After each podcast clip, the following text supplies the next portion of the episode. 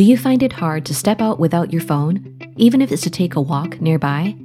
Are you constantly checking for notifications, even though you're not expecting an important message? Is much of your free time spent on screen, even when there are offline activities you enjoy more?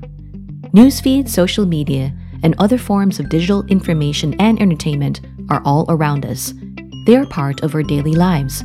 Technology allows us to communicate online without being in the same physical space.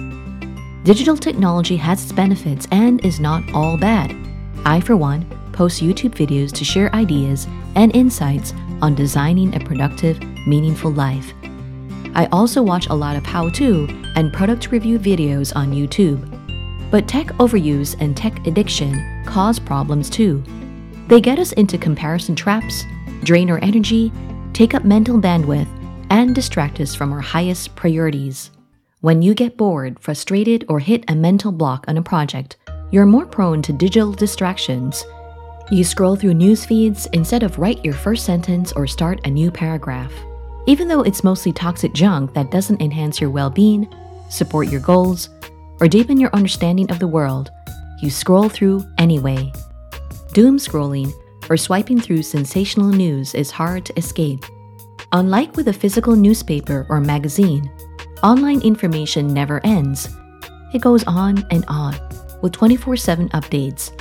And even good content can lead to techno exhaustion and information overwhelm when there's too much of it. In the book, Indistractable, author Nir Eyal says distraction is the opposite of traction. Imagine a line that represents the actions you take every day. On the left side of the continuum is distraction, negative actions that move us away from what we really want. On the right side is traction, positive actions that move us toward what we really want. For a long time, we've had distractions, whether from TV, the telephone, comic books, and the radio. Nir writes Today's distractions, however, feel different. The amount of information available, the speed at which it can be disseminated, and the ubiquity of access to new content on our devices has made for a trifecta of distraction. If it's a distraction you seek, it's easier than ever to find.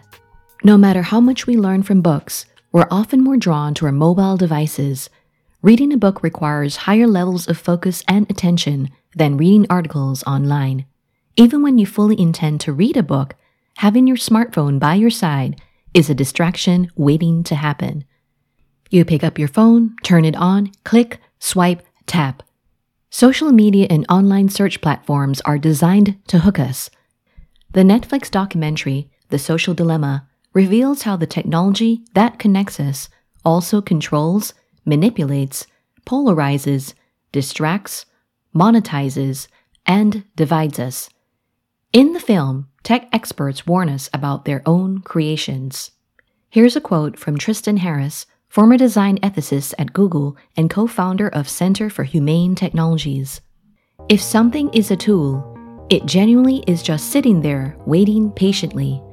If something is not a tool, it's demanding things from you, it's seducing you, it's manipulating you, it wants things from you. And we've moved away from having a tools based technology environment to an addiction and manipulation based tech environment. Social media isn't a tool that's just waiting to be used.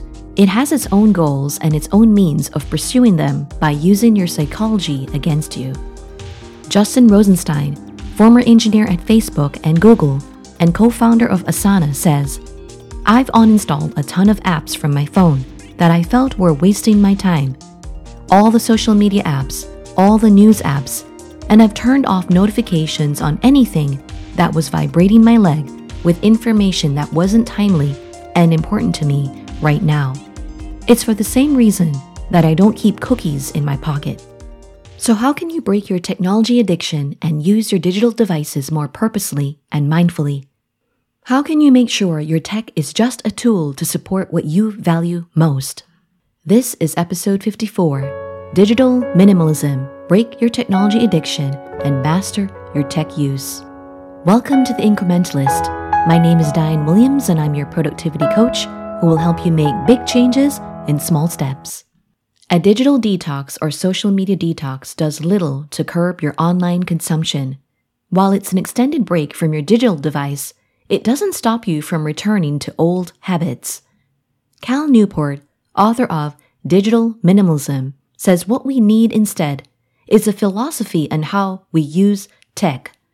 He defines digital minimalism as a philosophy of technology use in which you focus your online time on a small number of carefully selected and optimized activities that strongly support things you value, and then happily miss out on everything else. What can you do to become a digital minimalist? The first thing is to complete the digital declutter process. Step 1 is to define your technology rules. First, decide which apps, sites, and tools are optional. This includes streaming videos and video games. Optional means you will not create harm or major problems in your personal or professional life by stepping away from them. Step 2 is to take a 30 day break from the optional apps, sites, and tools. You decide what's banned and what's allowed with moderation and limits. If you're reading a book, you focus on just that. This could be a physical printed book or an ebook on your Kindle. You don't keep your phone next to you for it to draw away your attention. With no digital device, you're less likely to jump from one thing to the next. You build deep concentration and get into the flow state, even if it's just for 25 minutes at a time. In the declutter process, you define the standard operating procedures on when and how to use the tech. For example, you can decide to watch comedy sketches by Key and Peele on YouTube during your 5 to 15 minute coffee break. Maybe you do this only on your phone or tablet in your kitchen or the break room and never on the computer in your office where you work. You're not mindlessly scrolling through random content or vlogs just to pass the time. Because you're intentional about what you consume, you get more value from being online. You add friction to reduce the urge to check your tech. Although website or app blockers like Focus and Freedom can help, I personally do not use them. Rather, I use time blocking to determine the location, time, and context in which I do certain tasks. When I find myself giving in to digital distractions, I just think about my priorities list. I then revert back to the time blocked task. You can do internet browsing at another time, like when your focus and energy levels are low and a Key and Peele comedy sketch would give you a boost. Keep only essential apps on the home screen of your smartphone, like for your clock, calendar, maps, text, and phone. Remove distracting apps like your web browser and social media. You can add them back after the 30 day break is over if it turns out you really need them for a vital purpose. Practice going without your phone, even if it's for brief periods in the day. Leave your phone behind when you're running errands and going places in your neighborhood. You don't need the Map app, and you'll be fine with missing calls or text messages for an hour or two. Leave your phone in another room when you're working on a high focus project. It's more tempting to keep checking your phone when it's in your line of sight or next to you. You can pick up your phone again at the right time in the right context and for the right purpose. During the tech break, you gather intel on which apps are actually essential and support what you value. Cal Newport recommends you do this for 30 days, but if that's too long for you, even 1 to 7 days could be enough to notice your tech habits and define some tech rules. Step 3 in the digital declutter process is to reintroduce technology and ask yourself three questions. Does this technology directly support a big goal or something I deeply value? Is this technology the best way to support the goal or value? How will I use this technology to maximize its value and minimize its harms? Look for ways to replace your high tech digital devices with low tech tools, whether digital, analog, or hybrid. An e ink tablet, like Remarkable 2, allows you to take digital notes without the online distractions. I use it for mind mapping and preparing notes for podcast episodes and YouTube videos. To avoid paper clutter and one time paper usage, you could try reusable notebooks like the Rocketbook.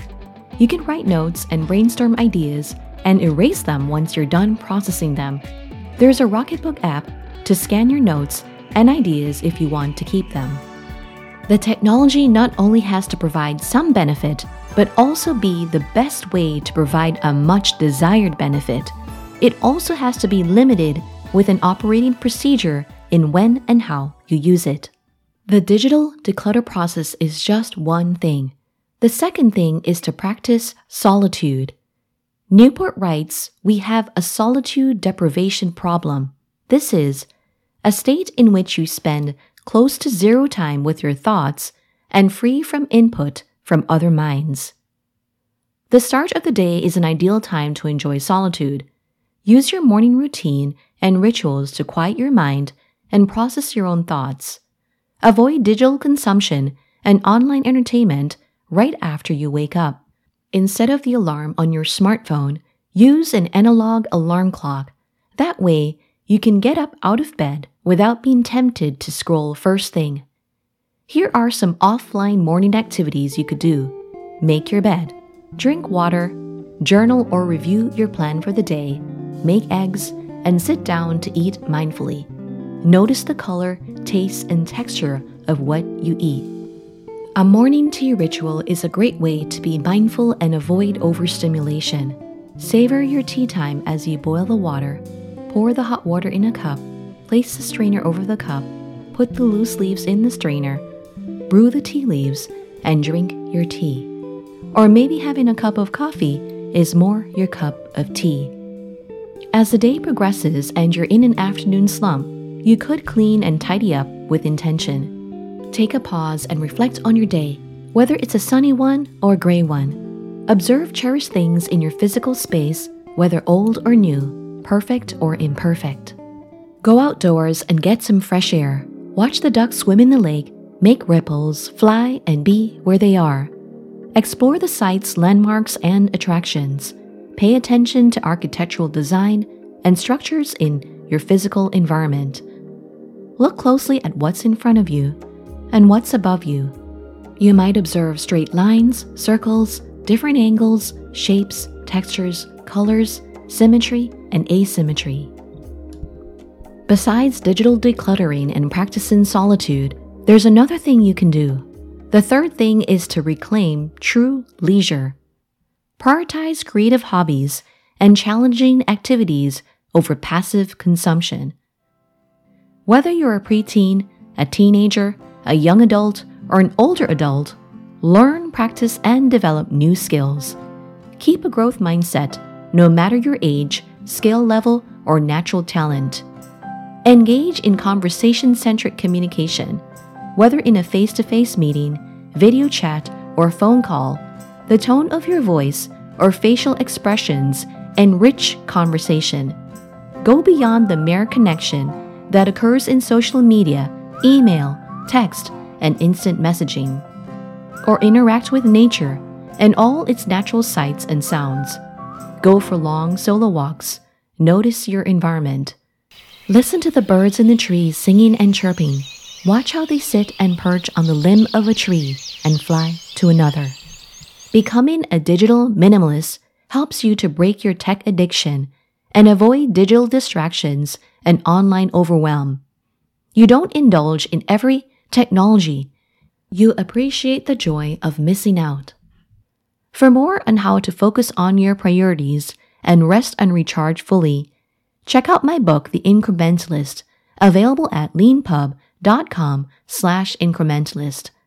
To dive deeper on the incrementalist approach to being productive, you may contact me for individual coaching. If you have feedback or topic ideas, drop them in the comments section of the YouTube channel or send me an email at dyan at dyanwilliams.com. Before you go offline, hit the like and share buttons if you found value in this episode, and subscribe if you want to keep learning how to create big results in small steps. Thank you for being with me and tuning again on The Incrementalist.